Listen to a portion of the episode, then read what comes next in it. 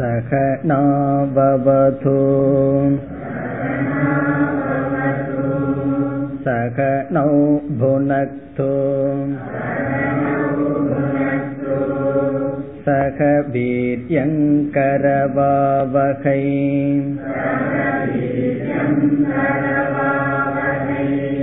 தேஜஸ்வினாவதீதமஸ்து மா வித்விஷாவகை.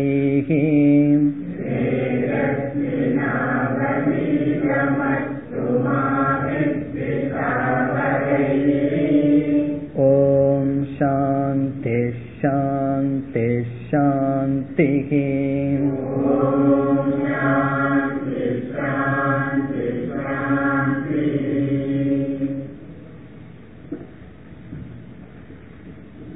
இரண்டாவது வள்ளி, 12வது மந்திரம்.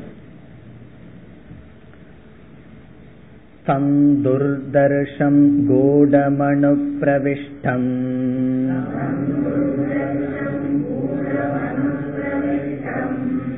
குஹாஹிதம் கஹ்வரேஷ்டம் புராணம்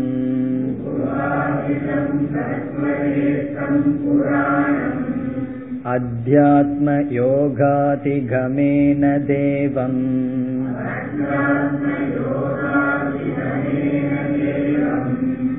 மத்வா தீரோ ஹர்ஷசோஹௌ ஜஹாதி.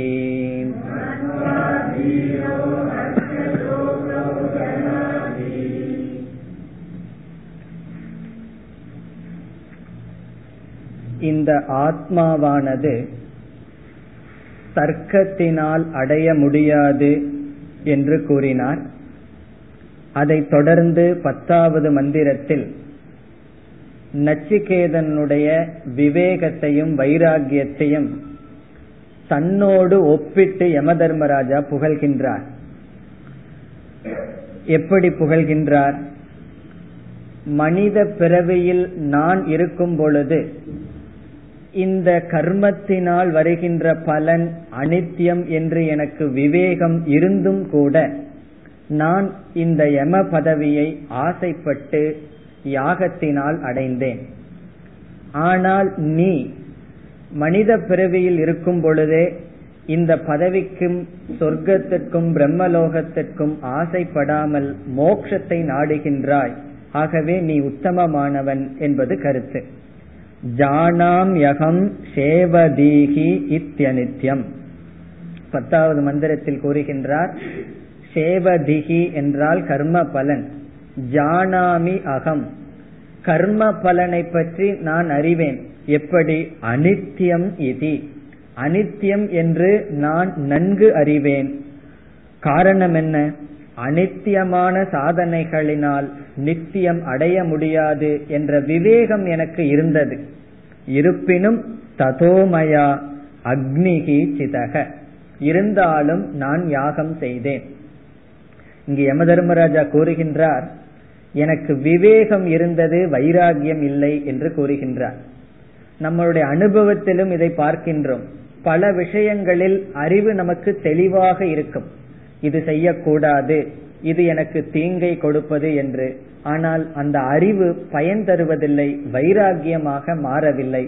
அதற்கு ஒரு படி தேவை. இந்த விவேக அபியாசத்தினால் தான் விவேகம் வைராகியமாக மாறும். வைராகியத்திற்கென்று நாம் முயற்சி செய்து அந்த சாதனையை அடைய வேண்டும். அது என்னிடம் இல்லை என்று புகழ்ந்தார். பிறகு 11வது மந்திரத்தில் பிரம்மலோகத்தை வர்ணித்தார். எப்படிப்பட்ட பிரம்மலோகம்? காமஸ்ய ஆப்திம். ஆப்தி என்றால் எல்லை, முடிவு. காமத்தினுடைய முடிவு பிரம்மலோகம். அதாவது இந்த சம்சாரத்திற்குள் நாம் மேக்சிமம் முடிவான சுகம் அனுபவிக்கின்ற ஸ்தானம் பிரம்மலோகம். அதற்கு மேல் சம்சார சுகம் கிடையாது. அப்படிப்பட்ட லோகத்தை, பிறகு யாகத்தினுடைய முடிவான பலன் கிரதோகோ ஆனந்தம், பயமில்லாத அந்த லோகத்தை நீ என்ன செய்தாய்?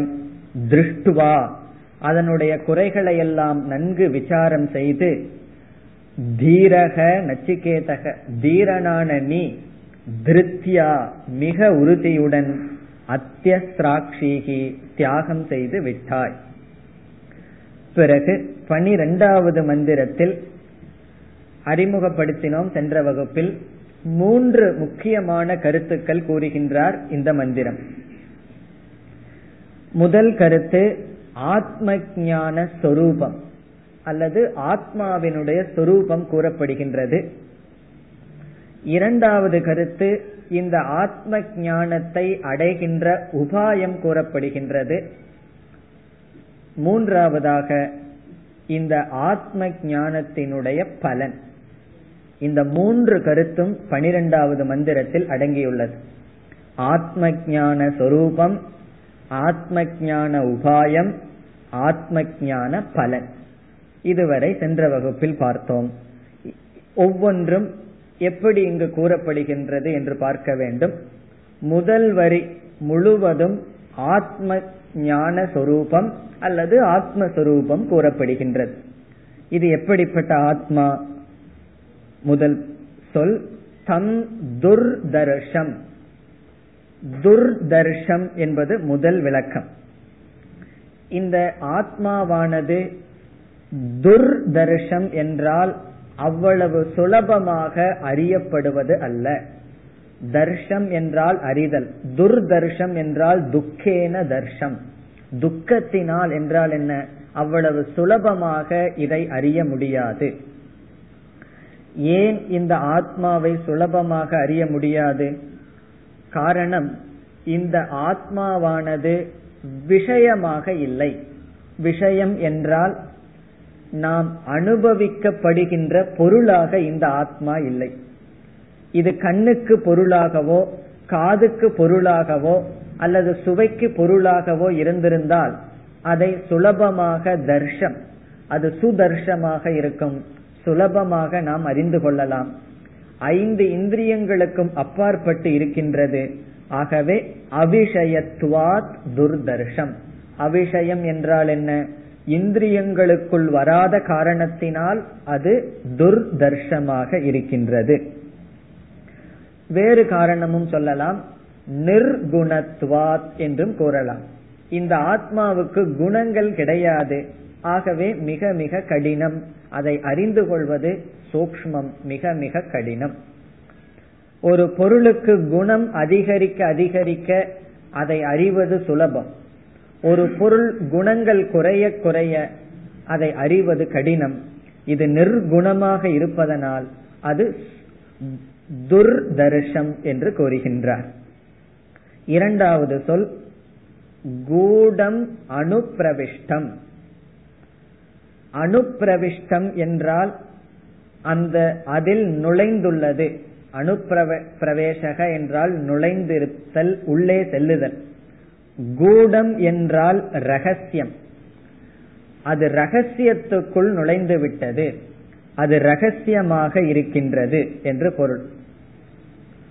கூடம் அனுப்பிரவிஷ்டம் என்றால் அது மறைக்கப்பட்டுள்ளது என்று பொருள். கூடம் என்றால் ரகசியம் அல்லது மறைக்கப்படுதல். இந்த ஆத்மா மறைக்கப்பட்டுள்ளது என்று பொருள். கூடம் அனுப்பிரவிஷ்டம், ரகசியமாக இருக்கின்றது அல்லது மறைக்கப்பட்டுள்ளது. எப்படி இந்த ஆத்மாவை யார் மறைக்க முடியும்? எப்படி மறைக்கப்பட்டுள்ளது என்றால்,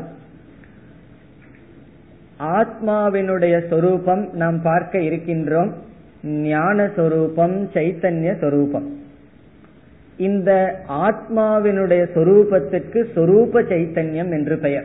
அதனுடைய தன்மையே அறிவு சொரூபம். ஆனால் இந்த அறிவு சொரூபமான ஆத்மாவானது புத்தியில் தோன்றும் பொழுது புத்தியிலும் ஒரு அறிவு ஏற்படுகின்றது. ஆத்மா சித் என்றால் புத்தியில் தோன்றுகின்ற அறிவுக்கு சிதாபாசக என்று பெயர். இந்த சொல்ல நம்ம ஏற்கனவே பார்த்திருக்கோம். சிதாபாசக என்றால் ஆத்மாவை போல ஒரு பிரதிபிம்பம். இந்த சிதாபாசத்தில் நம்முடைய கவனம் இருப்பதனால் சித்தானது மறைக்கப்படுகிறது. இதற்கு உதாரணம் கொடுக்க வேண்டும் என்றால், திரை இருக்கின்றது. அந்த திரையில் படங்கள், திரைப்படம் ஓடுகின்றது. அந்த படமானது திரையை மறைக்கின்றது என்று நாம் கூறுவது போல் ஆத்மா மறைக்கப்பட்டுள்ளது. அந்த திரையை உண்மையில் அந்த படம் மறைக்க முடியுமா என்றால் அது மறைந்து விட்டதுதான். காரணம் என்ன? நான் திரையை பார்த்து கொண்டிருக்கின்றேன் என்ற ஞானத்தில் நாம் இல்லை, அங்கிருக்கின்ற மனிதர்களை பார்த்து கொண்டிருக்கின்றேன் என்ற ஞானத்தில் இருக்கின்றோம். காரணம், அந்த நிழல்களானது நம்முடைய கவனத்தை திரையிலிருந்து எடுத்து விட்டது. அதே போல புத்தியில் தோன்றுகின்ற விஷய ஞானம் சொரூப ஞானத்திலிருந்து நம்முடைய கவனத்தை எடுத்து விட்டது. இந்த விளக்கம் சங்கரர் கொடுக்கின்றார். விஷய ஞானம் சொரூப ஞானத்தை மறைக்கின்றது. விஷய ஞானம் என்றால் என்ன? புத்தியில் தோன்றுகின்ற அறிவானது சொரூப அறிவை மறைத்து விடுகின்றது. அதற்கு உதாரணம் எப்படி? திரையில் ஓடுகின்ற நிழல்களானது திரையை மறைப்பது போல். திரையை மறைக்கின்றது என்று நாம் கூறும் பொழுது உண்மையில் என்ன நடக்கின்றது? அந்த திரையினுடைய ஆதாரத்தில் தான் நிழல்களே ஓடுகின்றது. ஆகவே திரையை அந்த நிழல்கள் மறைக்க முடியாது. ஆனாலும் திரையை பார்த்து கொண்டே திரையினுடைய அறிவு நமக்கு வரவில்லை என்றால் நம்முடைய கவனம் சிதறடிக்கப்பட்டு விட்டது. அதனால் அது மறைக்கப்படுவது போல் இருக்கின்றது. கூடம் என்றால் மறைக்கப்படுகின்றது, மறைமுகமாக இருக்கின்றது, ரகசியமாக இருக்கின்றது. காரணம், நம்முடைய விருத்தி ஞானம் சொரூப ஞானத்தை மறைத்து விடுகிறது. வேறு ஒரு உதாரணம் கொடுத்தால், சில குழந்தைகள் சிலவிதமான ஒரே சர்க்கரையில் சிலவிதமான மிட்டாய், சிலவிதமான மிருகங்களினால் இனிப்பு பதார்த்தம் செய்யப்பட்டிருக்கும். அந்த குழந்தைகளுக்குள்ளே போட்டி பொறாமை எல்லாம் வந்துவிடும். எனக்கு சிங்க மிட்டாய் தான் வேணும், இந்த வர்ண கலர், இந்த வர்ணத்தை உடைய மிட்டாய் தான் வேண்டும் என்று அந்த குழந்தைகளுக்குள் போட்டி வந்துவிடும். காரணம் என்ன? எல்லாமே ஒரே ஒரு சாரம் என்ற அறிவு மறைக்கப்பட்டு அந்த நாம ரூபத்தில் அது மயங்கி விட்டதனால் உண்மையான தன்மை மறைக்கப்பட்டதற்கு சமம். அதே போல விருத்தி ஞானத்தினால் சொரூப ஞானம் மறைக்கப்படுகின்றது. கூடம் அனுப்பிரவிஷ்டம். இனி அடுத்த சொல் குஹாஹிதம். குஹா என்றால் இந்த இடத்தில் புத்தி. குஹா என்றால் புத்தி. குஹா என்ற சொல்லினுடைய பொருள் நமக்கு தெரிந்ததுதான், குகை. அந்த கேவ், குகை புத்திக்கு உதாரணமாக சொல்லப்படும். காரணம் என்னவென்றால் குகையில் என்ன இருக்கும்? சுபாவமாக இயற்கையாக குகையில் இருள் இருக்கும். நம்ம முயற்சி செய்து வெளிச்சத்தை வைத்தால் தான் வெளிச்சமாக இருக்கும். அதே போல் நம்முடைய புத்தியில் இயற்கையாகவே அஞ்ஞானம் இருக்கும். அஞ்ஞானத்தோடு தான் இயற்கையாக பிறந்துள்ளோம். ஒவ்வொரு ஜீவனும் பிறக்கும் பொழுது, குறிப்பாக ஆத்ம அஞ்ஞானம் பிறக்கும் பொழுது உலகத்தை பற்றிய அஞ்ஞானத்திலும் பிறக்கின்றோம். ஆகவே புத்தியில் அஞ்ஞானம் என்பது இயற்கையாக இருக்கும். அது ஞானத்தினால் தான் நீக்க வேண்டும். அதே போல் குகையில் இருள் இயற்கையாக இருக்கும். அதனுடைய அடிப்படையில் குகையை புத்திக்கு உதாரணமாக சொல்வது வழக்கம். இங்கு யம தர்மராஜா என்ன சொல்றார்? குகாஹிதம். இந்த ஆத்மாவானது புத்தியில் இருக்கின்றது. ஹிதம் என்றால் அங்கு வைக்கப்பட்டுள்ளது. இந்த சொற்களை எல்லாம் கவனமாக நாம் புரிந்து கொள்ள வேண்டும். குகாஹிதம், ஆத்மாவை எல்லா இடத்துல இருக்குன்னு சொல்றோம். இங்க என்ன சொல்றார்? புத்தியில் வைக்கப்பட்டுள்ளது என்றால் என்ன? புத்தியில் அறியப்படும் என்று பொருள். குகாஹிதம் என்றால் புத்தியில் உபலப்திகி. உபலப்திகி என்றால் அந்த புத்தியில் தான் ஆத்மாவை அறிய முடியும். ஆத்மாவினுடைய இருப்பை, ஆத்ம ஞானத்தை அறிகின்ற ஸ்தானம் புத்தி. ஆகவே குகாஹிதம் என்று சொல்லப்படுகிறது. குகாஹிதம் என்றால் புத்தியில் இருக்கின்றது. அதனுடைய பொருள் புத்தியில் அறியப்படுகின்றது. உபலப்தி ஸ்தானம். உபலப்தி ஸ்தானம் என்றால் என்ன? அந்த இடத்தில் தான் அறிவு ஏற்படும். ஆகவே குகாஹிதம் என்று கூறுகிறார். இதெல்லாம் ஆத்மாவினுடைய சொரூபம் அல்லது ஆத்ம ஞானத்தினுடைய சொரூபம். இனி அடுத்த சொல் கஹ்வரேஷ்டம். கஹ்வரேஷ்டம் என்றால் இந்த ஆத்மாவானது சோகத்திற்குள் இருக்கின்றது என்று பொருள், துயரத்திற்குள் வீற்றிருக்கின்றது என்று பொருள், சம்சாரத்திற்குள் இருக்கின்றது. கஹ்வரேஷ்டம் என்றால் துயரத்தினுடைய மத்தியில் வீற்றிருக்கின்றது என்று பொருள். துயரத்தினுடைய மத்தியில் இந்த ஆத்மா துயரத்துடன் வீற்றிருக்கிறதா என்றால் இல்லை. ஆனந்த சுரூபமாக, சுகஸ்வரூபமாக துயரத்திற்குள் இது இருக்கின்றது. அதாவது ஒரு நல்ல ரெயின் கோட்டை போட்டுக்கணும், மழையில நிக்கிறோம், நல்ல ரெயின் கோட்டுன்னு சொல்லணும். ஏன்னா சில ரெயின் கோட்டை போட்ட பாதி தூரம் போறதுக்குள்ள நம்ம நனைஞ்சிடறோம். ஒரு ஒழுங்கான ரெயின் கோட்டை போட்டுட்டு நம்ம மழையில நின்னோம் அப்படின்னு வச்சுக்குவோம். நம்ம எப்படி இருக்கிறோம்? அந்த மழைக்குள்ள இருக்கோம். ஆனா அந்த மழை கொஞ்சமாவது நம்மளைய பாதிக்கின்றதா? கிடையாது. அதே போல துக்கத்துக்குள்ள இந்த ஆத்மா இருக்கான், ஆனா ஆத்மா பாதிப்பதில்லை. காரணம் என்ன? எப்பொழுதெல்லாம் நான் துயரப்படுகின்றேன், எனக்கு சம்சாரம் என்று சொல்லும் பொழுது அந்த நான் என்ற சொல் ஆத்மாவை தான் குறிக்கின்றது. ஆகவே இந்த ஆத்மா சரீரத்திற்குள்ளிருந்து விவகாரம் செய்யும் பொழுது அந்த பரம்பொருளே சம்சாரத்தில் விழுந்தது போல் காட்சியளிக்கின்றது என்று கூறுகின்றார் யமதர்மராஜா. கஹ்வரேஷ்டம், கஹ்வரேஷ்டம் என்றால் துயரத்தின் மத்தியில் இந்த ஆத்மா இருப்பது போல் இருக்கின்றது. இங்கிருக்கின்ற எல்லா சொற்களுக்கும் இவ அப்படிங்கிற ஒரு சொல்ல சேர்த்திக்கணும். சமஸ்கிருதத்துல இவ அப்படின்னா அதை போல, அதை போல என்று பொருள். துயரத்திற்குள் இருப்பது போல் தெரிகின்றது, உண்மையில் ஆத்மா துயரமற்றதாக இருக்கின்றது. அதாவது துயரமற்ற ஆத்மா துயரத்திற்குள் விழுந்தது போல் காட்சியளிக்கின்றது. அடுத்த சொல் புராணம். புராணம் என்றால் மாறாமல் இருப்பது, எப்பொழுதும் மாறாமல் இருப்பதற்கு புராணம் என்று பெயர். இந்த சொல் எப்படி வந்தது என்றால் புரா அபி நவம். நவம் என்றால் புதியது, புரா என்றால் பழையதாக இருந்தாலும் புதியதாகவே இருக்கின்றது. அதனுடைய பொருள் என்ன? மாறாமல் இருக்கின்றது. இந்த ஆத்மாவுக்கு மாற்றம் கிடையாது. நம்ம புராணங்களுக்கெல்லாம் ஏன் புராணம் என்று பெயர் வந்தது என்றால், அந்த காலத்துல நடந்ததே தான் இந்த காலத்திலயும் நடந்துட்டு இருக்கு. அந்த காலத்துல துரியோதனன் இருந்தான், தசரதன் இருந்தான், அதே ராமன் இருந்தான், ராட்சசர்கள் இருந்தார்கள். இந்த காலத்திலையும் அப்படிப்பட்ட மனிதர்கள் இருக்கின்றார்கள், அப்படிப்பட்ட மனநிலையை தான் விவகாரம் செய்து வருகிறார்கள். மாற்றம்ங்கிறது கிடையாது. அந்த காலத்தில் இருப்பது போல் இந்த காலத்திலும் இருக்கின்றது. அந்த நீதி என்பது மாறுவது கிடையாது. ஆகவே புராணம் என்றால் புராணத்தில் கூறிய தத்துவங்கள் மாறுவதில்லை. இங்கு ஆத்மாவுக்கு புராணம் என்றால் ஆத்மாவினுடைய சொரூபம் மாறுவதில்லை. இதை எப்படி புரிந்து கொள்ள வேண்டும்? மாறுகின்ற உடலுக்குள் இருந்து கொண்டிருந்தாலும் மாறுவதில்லை, துயரப்படுகின்ற மனதிற்குள் இருந்தாலும் துயரப்படுவதில்லை, எல்லா இடத்திலும் இருந்தாலும் புத்தியில் அறியப்படுகின்றது. அறியாமையினால் மறைந்தது போல் இருக்கின்றது, அறிவதற்கு கடினம். இவைகளெல்லாம் தான் லட்சணம். துர்தர்ஷம் என்றால் அறிவதற்கு மிகவும் கடினம். கூடமணு பிரவிஷ்டம், நம்முடைய விஷய ஞானத்தினால் உண்மை ஞானம் மறைக்கப்படுவது போல் இருக்கின்றது. குகாஹிதம், புத்தியில் அறியப்படுகின்றது. கஹ்வரேஷ்டம், துயரத்திற்குள் இருப்பது போல் இருக்கின்றது.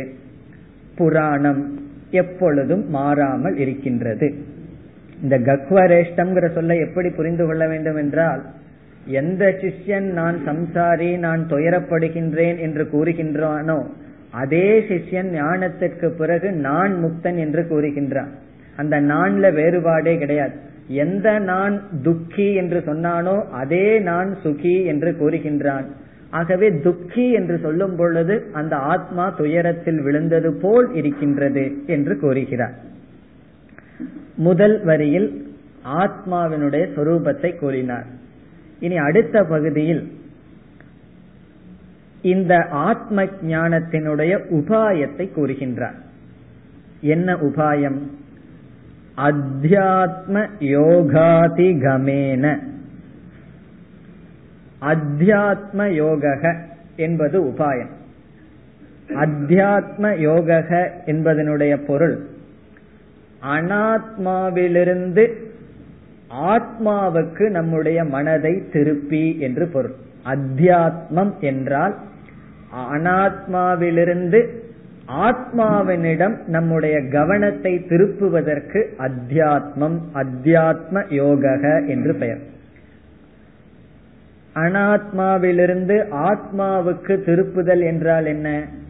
நாம ரூபத்திலிருந்து அதனுடைய சாரத்திற்கு வருதல். இந்த உலகத்திலிருந்து, இந்த உலகத்திற்கு அதிஷ்டானமாக இருக்கின்ற ஈஸ்வரனிடம் அல்லது பிரம்மனிடத்தில் மனதை திருப்புதல். அனாத்மனக, அனாத்மாவிலிருந்து ஆத்மாவை நோக்கி நாம் அறிவதற்கு முயற்சி செய்தல், நம்முடைய கவனத்தை திருப்புதல். அதற்கு பெயர் அத்தியாத்ம யோக. அதிகமக என்றால் ஆத்மாவிடம் மனதை திருப்பி அந்த ஆத்மாவை எப்படி அடைதல்? அதிகமக என்பது குரு சாஸ்திரத்தை அடைதல் என்பதை குறிக்கின்றது. அதிகமக என்றால் சாஸ்திரத்தையும் குருவையும் அடைதல். பிறகு சேர்ந்து கூறினால், சிஷ்யனானவன் தன்னுடைய மனதை அனாத்மாவிலிருந்து எடுத்து ஆத்மாவில் வைத்து குருவினுடைய துணை கொண்டு சாஸ்திரம் படிப்பதன் மூலம், அதுதான் இந்த சொல்லினுடைய பொருள். அனாத்மாவிலிருந்து ஆத்மாவுக்கு மனதை வைத்து குருவின் துணை கொண்டு சாஸ்திரத்தை படிப்பதன் மூலம், இந்த சாதனையின் மூலம் என்ன செய்கின்றான்? தேவம் மத்வா, அந்த தேவனை, இந்த இடத்தில் தேவம் என்றால் ஆத்மஸ்வரூபம், அந்த ஆத்மாவை மத்வா அறிந்து, மத்வா என்றால் அறிந்து. தேவக என்ற சொல்லுக்கு பல பொருள்கள் உண்டு. சொர்க்கலோகத்தில் வாழ்கின்ற ஜீவர்களுக்கு தேவக, தேவர்கள் என்று பொருள். மனித லோகத்தில் இருப்பவர்களுக்கு என்ன பெயர்? யம தர்மராஜா ஏற்கனவே சொல்லியிருக்கார், மர்த்தியக அப்படின்னு சொல்லியிருக்கார். மனுஷ்யக அல்லது மர்த்தியக, மரணத்துக்கு உட்பட்டவர்கள் மர்த்தியக என்று. தேவலோகத்தில் இருப்பவர்களுக்கெல்லாம் தேவர்கள் என்று பெயர். வேறு ஒரு பொருள், தேவம், தேவக என்றால் ஜோதி சொரூபம், ஞான சொரூபம் என்றொரு பொருள் உண்டு. இங்கு அதனுடைய அடிப்படையில் தேவம் என்றால் ஆத்மா என்று பொருள். தேவலோகத்தில் வாழ்கின்ற ஜீவர்களை குறிக்காது. தேவம் மத்வா என்றால் ஆத்மாவை அறிந்து. இந்த ஆத்மாவை அறிவதற்கு உபாயமாக இங்கு என்ன சொன்னார்? அனாத்மாவிலிருந்து ஆத்மாவை திருப்பி, ஆத்மாவிடம் மனதை திருப்பி குருவையும் சாஸ்திரத்தையும் நாடுவதன் மூலமாக தேவனை அறிந்து. இந்த அத்தியாத்ம யோக அதிகமக என்ற சொல் அடுத்த மந்திரத்தில் விளக்கப்படுகின்றது. இங்கு சுருக்கமாகத்தான் கூறினார். ஆத்ம ஞான உபாயம் அல்லது மோட்சத்திற்கான உபாயத்தை இங்கு ஒரே சொல்லில் குறிப்பிட்டு விட்டார் யம தர்மராஜா. ஆனால் அடுத்த மந்திரம் முழுவதும் ஆத்ம ஞான உபாயமே சொல்லப்படுகின்றது. ஆகவே விளக்கத்தை அடுத்த மந்திரத்தில் பார்ப்போம். இனி கடைசி கருத்து என்ன? ஆத்ம ஞான சொரூபம், ஆத்ம ஞான உபாயம், கடைசி கருத்து ஆத்ம ஞான பலம். அந்த பலனை சொல்கின்றார். தீரக ஹர்ஷசோகௌ ஜகாதி, இப்படி எல்லாம் செய்பவன் யார் என்றால் தீரக, தீரன். நம்ம பார்த்திருக்கோம் உபனிஷத்துல தீரக என்ற சொல் மிக மிக பிரசித்தமானது. தகுதியை அடைந்தவன் என்று சில இடங்கள்ல பொருள், சில இடங்கள்ல ஞானியையும் தீரன் என்று சொல்லப்படும். இங்கு தீரக என்றால் தகுதியுடையவன். நச்சிகேதனை போன்ற உத்தம சிஷ்யன் என்ன செய்கின்றான்?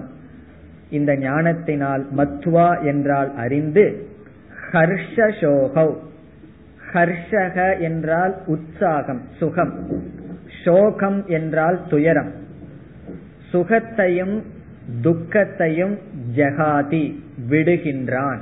ஜகாதி என்றால் விட்டு விடுகின்றான், தியஜதி தியாகம் செய்கின்றான். ஹர்ஷசோகௌ, ஹர்ஷத்தையும் சோகத்தையும் விடுகின்றான். இப்ப ஞானம் அடைந்து விட்டால் சுகமும் சென்றுவிடும் துக்கமும் சென்றுவிடும்னா கல்லு போல் இருப்போமா அப்படிங்கிற சந்தேகம் நமக்கு வந்துடும். இப்பவாவது துக்கம் வந்தாலும் பரவாயில்ல, இடையில இடையில சுகம் வந்துட்டு இருக்கு, இந்த ஞானம் வந்து சுகமும் போய் துக்கமும் சென்றுவிடும் என்றால், இந்த சுகம் இரண்டு வகைப்படும், துக்கத்தோடு வருகின்ற சுகம், துக்கம் இல்லாத சுகம் என்று.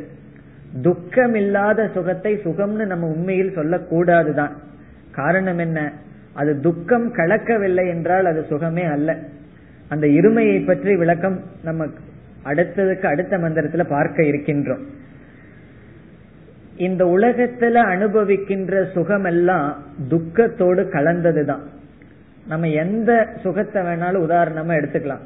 இப்ப தீபாவளியில வந்து நல்ல இனிப்பு சாப்பிட்டு இருப்போம், இருக்கிற ஸ்வீட் எல்லாம் நம்ம சாப்பிட்டு இருப்போம். நம்ம வீட்டுல ஒண்ணுதான் செஞ்சிருப்போம், ஆனா மற்ற வீட்டுல இனி ஒண்ணு செஞ்சு அது வந்திருக்கும், இனி ஒருத்தர் வீட்டுல அது வந்திருக்கும், இதெல்லாம் சேர்ந்து எல்லா ஸ்வீட்டும் சாப்பிட்டு இருப்போம்.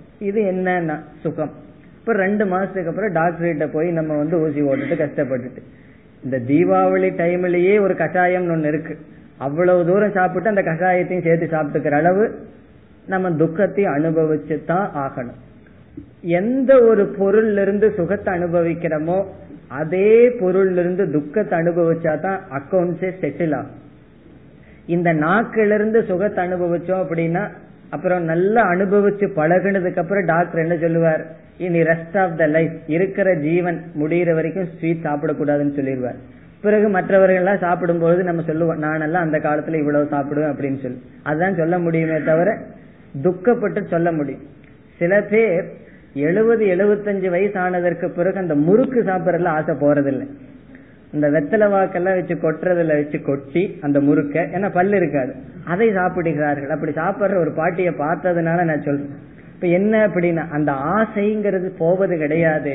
இந்த உலகத்துல சுகத்தை அனுபவித்தால் மனமானது அதுல அடிக்ஷன், அதுல வந்து பற்று வந்துவிடும், அது நமக்கு பிரிக்கப்படும் பொழுதே துக்கம் வரும்.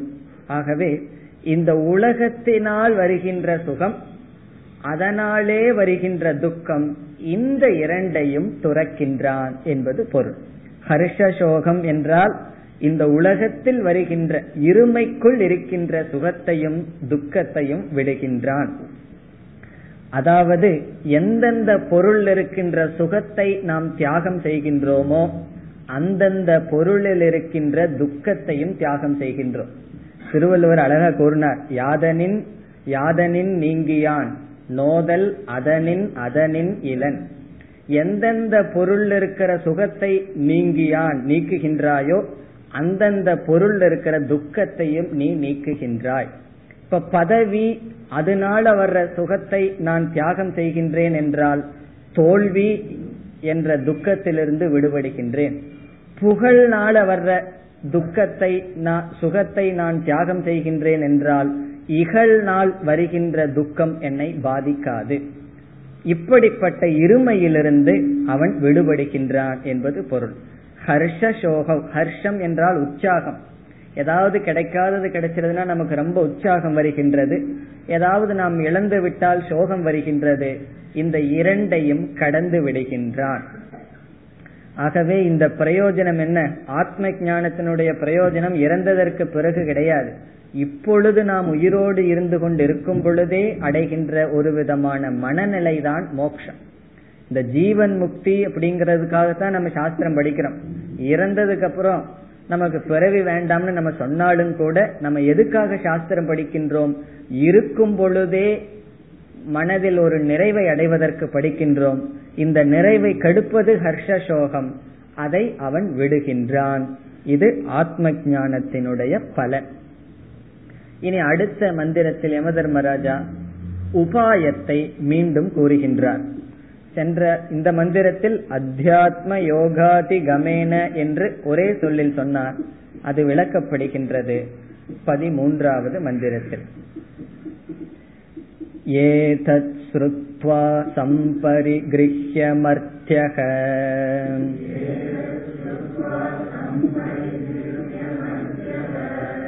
ப்ரவ்ருஹ்ய தர்மமனுமேதமாப்ய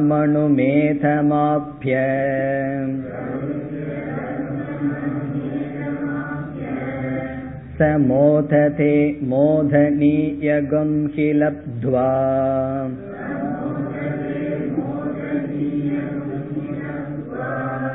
விவ்ருதகும் சத்ம நசிகேதசம் மன்யே.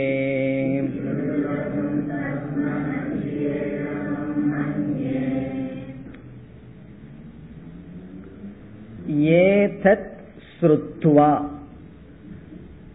ஏதத் இங்கு யமதர்மராஜா கூறுகின்ற முதல் உபாயம் ஸ்ரவணம், அதை ஸ்ருத்வா என்று கூறுகின்றார். ஆத்ம ஞானத்துக்கு உபாயம் என்ன என்று பார்க்க வேண்டும்.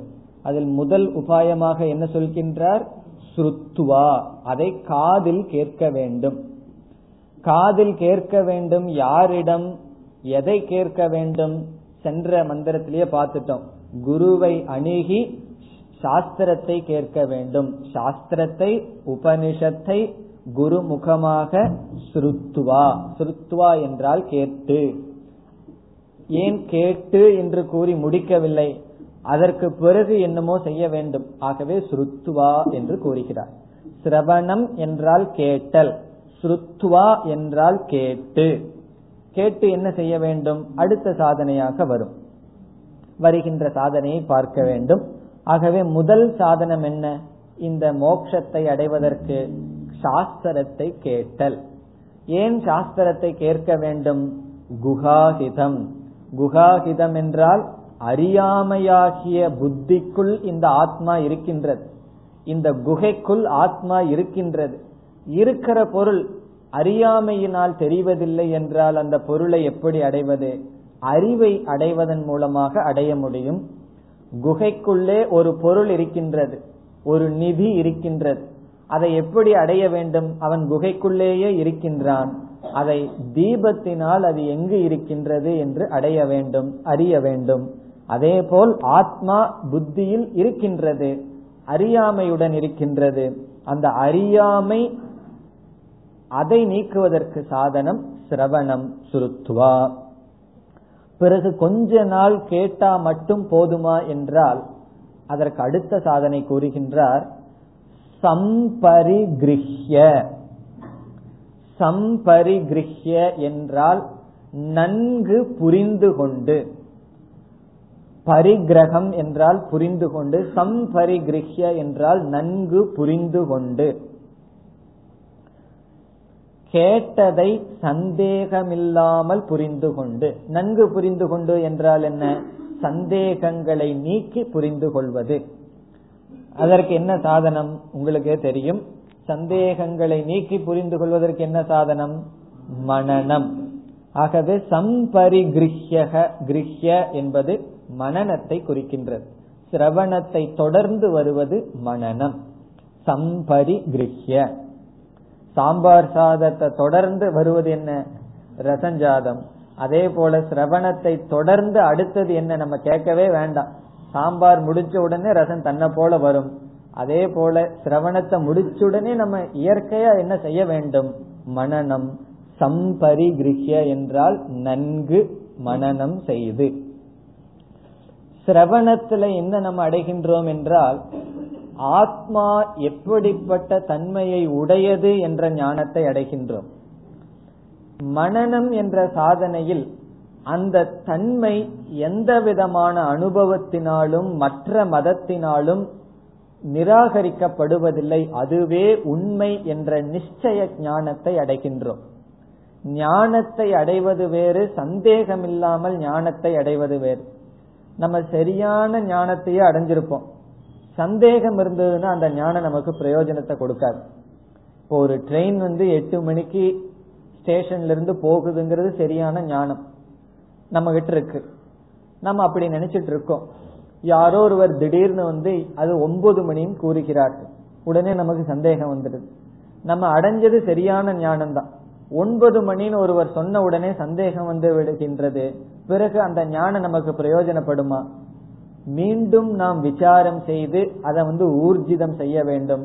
அப்படி செய்ததுக்கு வந்து இனி செய்ததற்கு பிறகு இனி ஒருத்தர் வந்து இனி ஒரு காலத்தை சொன்னா நம்ம என்ன சொல்லுவோம்? அது தப்பு, இதுதான் சரின்னு நம்ம அடிச்சு சொல்லுவோம். ஆகவே சந்தேகம் இல்லாத ஞானத்தை தான் நாம் நம்புவோம். சந்தேகமில்லாத ஞானத்தை கொண்டுதான் நாம் மற்ற காரியத்தை செய்ய முடியும். அதே போல் ஆத்ம விஷயத்திலும் சந்தேகம் இல்லாமல் புரிந்து கொள்ள வேண்டும். அதற்குத்தான் சம்பரிகிருஹ்ய. இங்கேயும் யமதர்மராஜா முடிக்கல, நன்கு மனனம் செய்து அதுக்கப்புறம் என்னமோ சொல்ற. இதெல்லாம் யார் செய்வது? மர்த்தியக. மர்த்தியக என்றால் மனிதன். மனிதன், சாதகன் அல்லது தீரன் கேட்டு மனனம் செய்து அதற்கு பிறகு என்ன செய்ய வேண்டும்? பிரவிருஹ்ய. பிரவிருஹ்ய என்றால் விருஹ் என்றால் பிரித்தல், பிரவிருஹ்ய என்றால் நன்கு பிரித்தல் என்று பொருள். பிரவிருஹ்ய என்றால் கிளியர்லி செப்பரேட்டட், நன்கு பிரித்தல். நன்கு பிரித்தல் என்றால் என்ன? எதிலிருந்து பிரிப்பான்? அனாத்மாவிலிருந்து ஆத்மாவை நன்கு பிரித்து என்று பொருள். பிரவிருஹ்ய என்றால் பிரிக்கின்றான். எதிலிருந்து பிரிக்கின்றான்? அனாத்மாவிலிருந்து ஆத்மாவை நன்கு பிரித்து என்று பொருள். இவன் சிரவணத்தில் எப்படிப்பட்ட ஞானத்தை அடைகின்றான்? சிரவணத்தில் நான் ஆத்மா, அகம் ஆத்மஸ்வரூபக, இந்த சரீரத்தை காட்டிலும் வேறானவன், இந்த ஸ்தூல சூக்ஷ்ம காரண சரீரத்தை காட்டிலும் வேறானவன் நான் என்று புரிந்து கொண்டு சந்தேகங்களையும் நீக்கி புரிந்து கொண்டதற்கு பிறகு இந்த அறிவானது மீண்டும் இந்த அனாத்மாவுக்கு சென்று விடலாம்.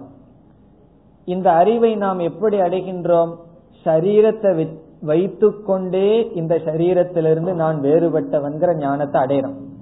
இந்த சரீரம் மீண்டும் காத்து கொண்டே இருக்கின்றது. எப்பொழுது வேண்டுமானாலும் நம்மளுடைய அபிமானம் மீண்டும் சரீரத்துக்குள்ள போயிடலாம். ஆகவே இதை தெரிந்து கொண்டால் மட்டும் போதாது, சந்தேகமில்லாமல் புரிந்து கொண்டால் மட்டும் போதாது, இதை நன்கு திருடப்படுத்த வேண்டும்.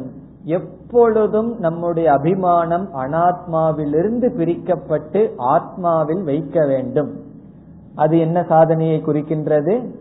நிதித்தியாசனம் என்ற சாதனையை குறிக்கின்றது. நன்கு பிரித்து என்றால் என்ன? நம்மளுடைய கவனம் எப்பொழுதும் ஆத்மாவிலேயே இருந்து மீண்டும் அபிமானம் அனாத்மாவுக்குள் செல்லாமல், இந்த அனாத்மாவுக்குள் செல்லாமல், மூன்று சரீரத்துக்குள் அபிமானம் சென்று விடாமல் நன்கு பிரித்து. இந்த நன்கு பிரித்தல் என்பது நிதித்தியாசனத்தில் தான் சாதிக்க முடியும். இந்த மூன்று சாதனையும் யமதர்மராஜா தெளிவாக படிப்படியாக சொல்கின்றார். நம்ம ஏதோ சிரவணம் மனநம் நிதித்தியாசனம் சொல்லிட்டு இருக்கிறோமே என்றால் அதற்கு ஆதாரம் உபனிஷத்து தான். கேட்டு நன்கு புரிந்து கொண்டு பிறகு நன்கு பிரித்துன்னு சொல்றார். அந்த தெளிவான அறிவு நமக்கு இருந்து கொண்டே இருக்க வேண்டும். காரணம் என்ன? எந்த நிமிடத்தில் எந்த வினாடியில் வேண்டுமானாலும் அந்த அறிவை நாம் விட்டுவிட்டு மீண்டும் அனாத்மாவுக்குள் செல்வதற்கு வாய்ப்பு இருக்கின்றது. ஆகவே சம்பரி கிருஹ்ய நன்கு புரிந்து கொண்டு, பிரவிருஹ்ய அனாத்மாவிலிருந்து ஆத்மாவை பிரித்து, நிதித்தியாசனம் என்ற சாதனையின் மூலம் என்ன செய்கின்றான்? அடுத்த சொல் தர்மியம் ஏதம் அனும் ஆப்ய. தர்மியம் என்றால் ஆத்மா என்று பொருள். இங்கு தர்மியம் என்றால் ஆத்மா, ஆத்மஸ்வரூபம். இது எப்படிப்பட்ட ஆத்மஸ்வரூபம்? துர்தர்ஷம்னு சொன்னார். அதற்கு இங்கு வேறு வார்த்தையை சொல்றார், அணும். அணும் என்றால் மிக மிக சூக்ஷ்மமானது. தர்மியம் ஆத்மா, அணும் என்றால் சூக்ஷ்மமானது. இந்த இடத்துல அணு என்றால் அணுவை போல சின்னது என்று பொருள் அல்ல, அணுவை போன்ற சூக்ஷ்மமான இந்த ஆத்மா. ஏதம் என்றால் இந்த ஆத்மாவை. இதெல்லாம் இரண்டாவது விபக்தி. தர்மியம் அணும் ஏதம். இந்த ஏதம் என்றால் இந்தன்னு சொல்றார். காரணம் என்ன? ஆத்மா நமக்கு எங்கேயோ தனியாக இல்லை, நமக்கு வேறுபட்டு கிடையாது. ஆகவே இந்த சூக்ஷ்மமான ஆத்மாவை என்ற மூன்று சாதனைகளினால் ஆப்ய, ஆப்ய என்றால் அடைந்து. இனியும் முடிக்க மாட்டேங்கிற, இந்த முழு வரியிலேயே ஒன்னுக்கு பிறகு ஒன்னாகவே சொல்லிட்டு போற. கேட்டு, மனனம் செய்து, நிதித்தியாசனம் செய்து, இந்த ஆத்மாவை அடைந்து. எங்கதான் முடிவு? அடுத்த வரியில தான் முடிக்க போற. ஆப்ய என்றால் அடைந்து. இப்ப அடைந்ததுக்கு அப்புறம் என்ன இருக்கு அப்படின்னா, சக மோததே. சக மோததே என்றால் அவன் சந்தோஷமாக இருக்கின்றான். ரிஜாய், மோததேனா மகிழ்ச்சியாக இருக்கின்றான். ஜீவன் முக்தி பலனை அனுபவிக்கின்றான், சுகமாக இருக்கின்றான். இதெல்லாம் செஞ்சதுக்கு பிறகுதான் மோததே. மோததே என்றால் அவன் நிறைவாக இருக்கின்றான், மோட்சத்தை அடைந்தவனாக இருக்கின்றான். எதனால் அவன் இப்படிப்பட்ட நிலையை அடைந்தவனாக இருக்கின்றான்? காரணம் கூறுகின்றார். மோதனீயகம் கி லப்துவா. லப்துவா என்றால் அடைந்ததனால், அடைந்து. எதை அவன் அடைந்து விட்டான்? மோதனீயம். மோதனீயம் என்றால் சுகத்துக்கு காரணத்தை அவன் அடைந்து விட்டான். லப்துவா என்றால் அடைந்து விட்டான், அடைந்து. எது? மோதனீயம். மோதனீயம் என்றால் சுகஹேதுகு, மோக்ஷஹேதுகு. மோக்ஷத்துக்கு காரணம் என்ன? இந்த சிரவண, மனன, நிதித்தியாசனம் இவைகளையெல்லாம் அவன் அடைந்து விட்டான். மோக்ஷத்துக்கு காரணம் ஆத்மான்னு சொல்லிடக்கூடாது. ஆத்மா எல்லா காலத்திலும் இருக்கு. துக்கத்தில் இருக்கும் பொழுது இருக்கு, சுகத்தில் இருக்கும் பொழுது இருக்கு. மோக்ஷத்துக்கு காரணம் ஆத்மாவினால் மோட்சத்தை அடைகின்றான். அதற்கு காரணமாக இருந்த சிரவணம், மனனம், நிதித்தியாசனம் என்ற ஞான யோக சாதனைகளை செய்து அதனால் அந்த ஆத்மாவை அடைந்து, சுகஸ்வரூபமான ஆத்மாவை அடைந்து, மோதனீயகம், மோதனீயம் ஹி லப்துவா, அடைந்து சக மோததே, அவன் சந்தோஷமாக இருக்கின்றான். இதுவரைக்கும் யம தர்மராஜா என்ன பண்ணார்? இந்த இரண்டாவது வள்ளியில் அந்யத் ஸ்ரேயோன்ய துதைவ பிரேயகன் ஆரம்பிச்சார். ஸ்ரேயஸ் பிரேயஸ் என்று ஆரம்பித்து ஸ்ரேயஸ் பிரேயஸ் என்ற இரண்டு மார்க்கம், இரண்டு சாத்தியம் இருக்கின்றது என்றெல்லாம் கூறி, அவித்யாயா மந்தரே வர்த்தமானாக என்று அவித்யில் பிரேயஸை இருப்பவர்களை நிந்தனை செய்து, ஸ்ரேயஸுக்கு வந்தவர்களை புகழ்ந்து, அதை தொடர்ந்து குரு, சிஷ்யன், சாஸ்திரம் இவைகளினுடைய மேன்மையை கூறி, ஆத்ம ஞானத்தினுடைய தத்துவத்தை கூறி, அதற்கான உபாயத்தை கூறி, சுருக்கமாக பலனையும் கூறி, அதற்கான சாதனையை தெளிவாக கூறி, இறுதியில் என்ன கூறுகின்றார்? ஹே நச்சிகேதா, இந்த மோட்சத்தினுடைய துவாரம் உனக்காக திறந்துள்ளது என்று கூறுகின்றார். விவிருதம், விவிருதம் என்றால் திறக்கப்பட்டுள்ளது. விவிருதம், திறக்கப்பட்டுள்ளது. என்ன? சத்ம. சத்ம என்றால் துவாரம், கதவு. மோக்ஷத்தின் கதவு திறக்கப்பட்டுள்ளது. யாருக்கு? நச்சிகேதசம். நச்சிகேதனிடமே சொல்றார். நச்சிகேதனாகிய உனக்கு, அவனிடமே சொல்றார், இந்த நச்சிகேதனுக்கு மோக்ஷத்தினுடைய கதவு திறக்கப்பட்டுள்ளது என்று. மன்யே, மன்யே என்றால் அகம் மன்யே, நான் நினைக்கின்றேன், நான் கருதுகின்றேன். மோக்ஷத்தினுடைய கதவு நச்சிகேதனாகிய உனக்கு திறந்துள்ளது, திறக்கப்பட்டுள்ளது என்று நான் கருதுகின்றேன். மோக்ஷத்தினுடைய கதவு ஏன் திறக்கப்பட்டுள்ளது? அவன் உத்தம சிஷ்யனாக இருக்கின்றான், சாதனைக்கும் வந்துவிட்டான், சிரவணம் செய்ய இருக்கின்றான். ஆகவே மோக்ஷத்தினுடைய கதவு திறக்கப்பட்டதாக நான் கருதுகின்றேன் இந்த நச்சிகேதனுக்கு. இதுவரை யம தர்மராஜா பேசினார். இனி அடுத்த மந்திரத்தில் நச்சிகேதன் பேச வருகின்றான். அந்யத்ர தர்மாத் அந்யத்ர அதர்மாத்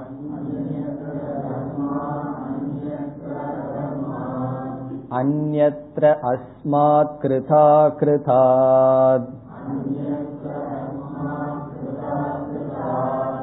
அன்யத்ர பூதாஸ்ச பவ்யாஸ்ச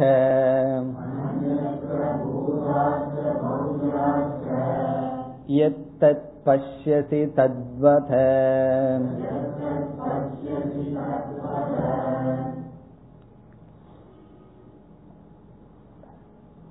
மூன்றாவது வரத்தை எங்கேயோ நச்சிகேதன் கேட்டான், ரொம்ப நாள் ஆயிருக்கு நம்ம பார்த்து. முதலாவது பகுதியில் 20வது மந்திரத்தில் 3வது மரமாக ஒரு கேள்வியை கேட்டான். என்ன கேள்வியை கேட்டான்? ஏயம் பிரேதே விசிகித்சா மனுஷ்யே அஸ்தித்யேகே நாயம் அஸ்திதி தேகே. அதாவது இந்த மனிதனுடைய உடல் சென்றதற்கு பிறகு சிலர் உடலுக்கு அப்பாற்பட்ட ஆத்மா இருக்கின்றது என்று கூறுகிறார்கள். அஸ்தித் ஏகே நாயமஸ்தி சிலர் இல்லை என்று கூறுகிறார்கள். ஏதத் வித்யாம் அனுஷிஷ்டஸ்வயாகம், இந்த ஞானத்தை நான் உபதேசிக்கப்பட்டவனாக வேண்டும், இதுவே என்னுடைய 3வது வரம் என்று கேட்டான். யம தர்மராஜா என்ன செய்தார்? உடனே தூக்கி கொடுத்தாரா? இல்ல, தேவைரத்ராபி விசிகித்சிதம், தேவர்கள் எல்லாம் இதை சந்தேகப்பட்டுள்ளார்கள். பொடிப்பையனாகிய உனக்கு இதெல்லாம் வேண்டாம், வயதுக்கு மீறின கேள்வி. சில சமயங்கள்ல சின்ன குழந்தை ஏதாவது கேள்வி கேட்டா இந்த வயசுல உனக்கு என்ன இந்த கேள்வியும், அப்படி நீ கேட்கின்றாய், அதனால வேண்டான்னு சொல்லி முதல்ல முமுக்ஷுத்துவத்தை பரீட்சை செய்தார், பிறகு வைராகியத்தை பரீட்சை செய்தார், விவேகத்தை பரீட்சை செய்தார். நச்சிகேதன் அதையெல்லாம் கடந்து வந்து விட்டான். பிறகாவது யம தர்மராஜா உபதேசிக்கலான்னா 2வது பகுதியிலும் உபதேசிக்கவில்லை, ஸ்ரேயஸ் பிரேயஸ் என்று பேச ஆரம்பித்து விட்டார். பிறகு நச்சிகேதனை ஆங்காங்கு புகழ்ந்தார், புகழ்ந்துட்டே வந்தார். இவ்விதம் கூறிக்கொண்டே வந்தார். இப்பொழுது சாதனையெல்லாம் கூறி உனக்கு மோட்சத்தினுடைய கதவு திறந்திருக்கின்றது என்று கூறினார். பிறகு நச்சிகேதன் தன்னுடைய கேள்விக்கு இதுவரைக்கு பதில் சொல்லவில்லை என்று மீண்டும் கேள்வியை கேட்கின்றான். ஆனா அப்பிருக்கிற நச்சிகேதன் இப்பிருக்கிற நச்சிகேதன்லேயே ஒரு மாற்றத்தை பார்க்கின்றோம் அவனுடைய கேள்வியில். முதலில் கேள்வியில் மிக மிக சாதாரண மனிதன் கேட்பது போல் கேட்டான். காரணம், அவனுக்கு ஒன்றும் தெரியாது. இறந்ததற்கு பிறகு ஒருவனுடைய நிலை என்ன என்ற நிலையில் அவனுடைய கேள்வி இருந்தது. இங்கு மீண்டும் யம தர்மராஜா சில வார்த்தைகள் எல்லாம் சொல்லியிருக்கார். கூடம் அனுப்பிரவிஷ்டம் கக்வரேஷ்டம் குகாகிதம் துர்தர்ஷம், பிறகு சிரவணாயாபி பகுபிர் யோனலப்யக அதர்க்கியம் என்றெல்லாம் ஆத்மாவை பற்றி சில கருத்துக்கள் மறைமுகமாக சொல்லி இருந்தார். இதையெல்லாம் கிரகித்து கொண்ட நச்சிகேதன் மீண்டும் மிக அழகாக கேள்வியை கேட்கின்றான். இந்த கேள்வியே புரிந்து கொள்வதற்கு கடினம், அவ்வளவு தூரம் ஆழ்ந்த கருத்தையுடைய கேள்வி. அவன் கேட்கிற கேள்வி என்னன்னா, சுருக்கம் என்ன கேள்வியை 3வது வரமாக கேட்டானோ அதே கேள்விதான், ஆனால் கேட்கும் விதமே மிக உத்தமமான விதம். கேள்வியினுடைய சாரம் என்ன? ஆத்ம தத்துவத்தை நீங்கள் உபதேசியுங்கள். அதுதான் அதே கேள்வி. கேள்வியில மாற்றம் கிடையாது, கேட்கின்ற விதத்தில் மாற்றம் இருக்கின்றது. அவன் எப்படி கேட்கின்றான்? தர்மத்திற்கும் அதர்மத்திற்கும் அப்பாற்பட்டது எதுவோ, காரணத்திற்கும் காரியத்திற்கும் அப்பாற்பட்டது எதுவோ, இறந்த காலத்திற்கும் எதிர்காலத்திற்கும் அப்பாற்பட்டது எதுவோ, அப்படிப்பட்ட ஒன்றை நீங்கள் அறிவீர்களானால் எனக்கு எடுத்து சொல்லுங்கள். இதுதான் அவன் கேட்கின்ற விதம். தர்மத்திற்கும் அதர்மத்திற்கும் அப்பாற்பட்ட தத்துவம், காரியத்திற்கும் காரணத்திற்கும் அப்பாற்பட்ட தத்துவம், இறந்த காலத்திற்கும் எதிர்காலத்திற்கும் அப்பாற்பட்டது. இப்படிப்பட்ட ஒரு தத்துவத்தை நீங்கள் அறிவீர்களானால், உங்களுக்கு தெரிந்தால் அதை எனக்கு எடுத்து சொல்லுங்கள். இதுதான் கேள்வி. இதனுடைய விளக்கத்தை பார்த்து கொண்டு மந்திரத்திற்குள் செல்லலாம். அவன் முதலில் கேட்பது தர்மத்திற்கும் அதர்மத்திற்கும் வேறுபட்டது எதுவோ அதை உபதேசியுங்கள். அதுதான் கேள்வி. இப்ப ஆத்மாவானது தர்மத்திற்கும் அதர்மத்திற்கும் அப்பாற்பட்டது, காலத்திற்கு அப்பாற்பட்டது, காரிய காரணத்திற்கு அப்பாற்பட்டது. அப்படிப்பட்ட ஆத்ம தத்துவத்தை உபதேசியுங்கள். இவன் கேள்வி கேட்கறானா உபதேசம் பண்றானான்னு சந்தேகமா இருக்கு. ஆத்மாவினுடைய தத்துவத்தையே சொல்லி அப்படிப்பட்ட ஆத்மாவை எனக்கு உபதேசியுங்கள் என்று கேட்கின்றான். அதாவது இந்த உலகத்தில் நாம் அனுபவிக்கின்ற எல்லா பொருள்களுக்கும் எதிர்மறையான ஒரு பொருள் இருக்கத்தான் இருக்கும். நம்ம ஆப்போசிட் நேச்சர், எதிர்மறை இல்லாத ஒரு பொருளை பார்த்திருக்கிறோமான்னு கற்பனை பண்ணி பார்த்தால் கிடையவே கிடையாது. இப்ப சுகம் அப்படின்னு ஒரு அனுபவம் நமக்கு இருந்தால் அதற்கு எதிர்மறையான துக்கம்ங்கிற அனுபவம் இருக்கும். அதாவது ஆப்போசிட், இந்த பெருக்கல் போட்டு ஆப்போசிட் சொல்லுவோமே, அது இல்லாத வஸ்துவே கிடையாது. எதை பார்த்தாலும் எந்த அனுபவத்தை எடுத்துக்கொண்டாலும் ஜடம் என்றால் சேதனம் அறிவு, திரவியம் என்றால் அதற்கு எதிர்மறையானது, அதே போல சுகம் என்றால் துக்கம், மானம் என்றால் அபமானம், நன்மை என்றால் தீமை, நல்ல குணம் என்றால் தீய குணம். இவ்விதம் இருமையோடு இருப்பதைத்தான் நாம் வாழ்க்கையில் அனுபவித்துள்ளோம். இந்த இருமை இல்லை என்றால், ஒன்று மட்டும் இருந்தால் அதை நாம் கிரகிக்கவே முடியாது. உதாரணமாக ஒருவனிடம் தானம் செய்கின்ற குணம் இருக்கின்றது என்று நாம் கூற வேண்டும் என்றால், தானத்திற்கு இருமையாக அதற்கு எதிர்ப்பதமான லோபம் என்பதை ஒருவன் புரிந்து கொண்டால்தான் தானம் என்ற கருத்தை புரிந்து கொள்ள முடியும். இந்த குழந்தைகளுக்கு ஆரம்பத்துல உண்மை அப்படிங்கறதே அவர்களுக்கு தெரியாது. காரணம் என்ன? பொய் அப்படிங்கிறது அவர்களுக்கு தெரியாது. அந்த பொய் தெரியாத வரைக்கும் உண்மை அவர்களுக்கு தெரியாது. உண்மைங்கிற சொல் அவர்களால புரிந்து கொள்ள முடியாது. அவர்கள் எப்பொழுது புரிந்து கொள்கிறார்கள்? எப்பொழுது அப்பா வீட்டுல இருந்துட்டு போன்ல நான் இல்ல அப்படின்னு சொல்லுன்னு குழந்தைகிட்ட சொல்றாங்களோ அப்பொழுது அந்த குழந்தைக்கு தெரிகின்றது, ஓ இது பொய் என்று. பிறகு அந்த குழந்தை உணர்கிறது உண்மை என்றால் என்ன. இந்த உண்மை அப்படிங்கறத நம்ம புரிய வைக்கணும் அப்படின்னு சொன்னா பொய்ங்கிறத புரிஞ்சாதான் உண்மையை உண்மைங்கிறத புரிய வைக்க முடியும். ஆகவே இந்த உலகத்துல நல்ல குணமாகட்டும் கெட்ட குணமாகட்டும் அதற்கு எதிர்மறையை புரிந்து கொள்ளாமல் ஒன்றை மட்டும் நாம் புரிந்து கொள்ள முடியாது. ஆகவே இந்த அகில பிரபஞ்சமும் இருமையினால் ஆனதாகவே இருக்கின்றது. தனக்கு எதிராக ஒன்று இருக்கத்தான் செய்யும். அந்த இருமையிலே ஹையஸ்ட் இருமை என்ன, மிக மிக மேலான இருமை என்னவென்றால் தர்மமும் அதர்மமும். எந்த இருமை வேண்டுமானாலும் எடுத்துக்கொள்ளலாம். அதற்கு பீக், அதனுடைய ஹையஸ்ட், அதனுடைய மேலான இருமை என்னவென்றால் தர்மம், அதற்கு எதிர்மறையான அதர்மம். தர்மம் என்ற சொல் சுகம் அல்லது புண்ணியம், அதர்மம் என்ற சொல்லுக்கு பொருள் பாபம் அல்லது துக்கம். தர்மம் என்று சொன்னாலும் சுகம் என்று சொன்னாலும் புண்ணியம் என்று சொன்னாலும் ஒரே பொருள்.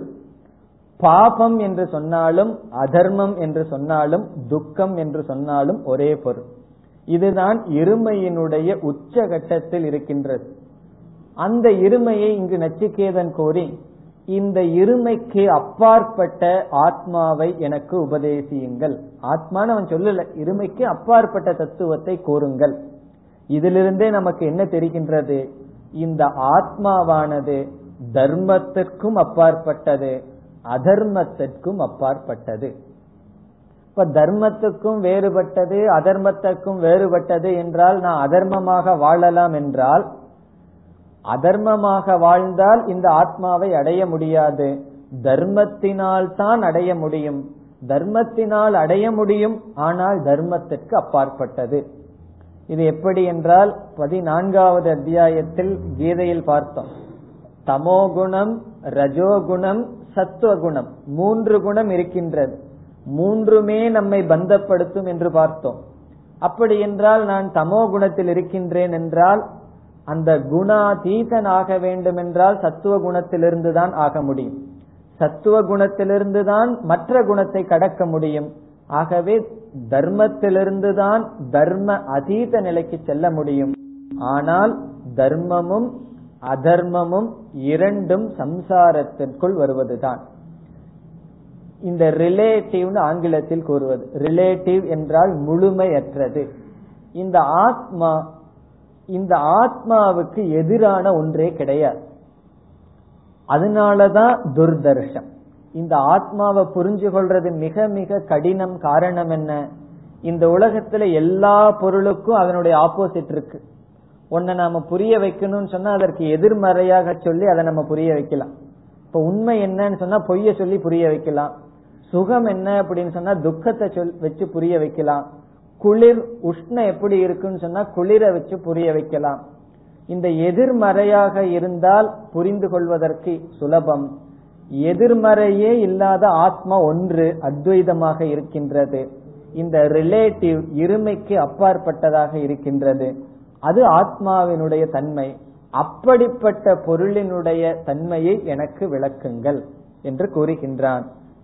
தர்மத்திற்கு அப்பாற்பட்டது அதர்மத்திற்கு அப்பாற்பட்டது என்றால் என்ன பொருள்?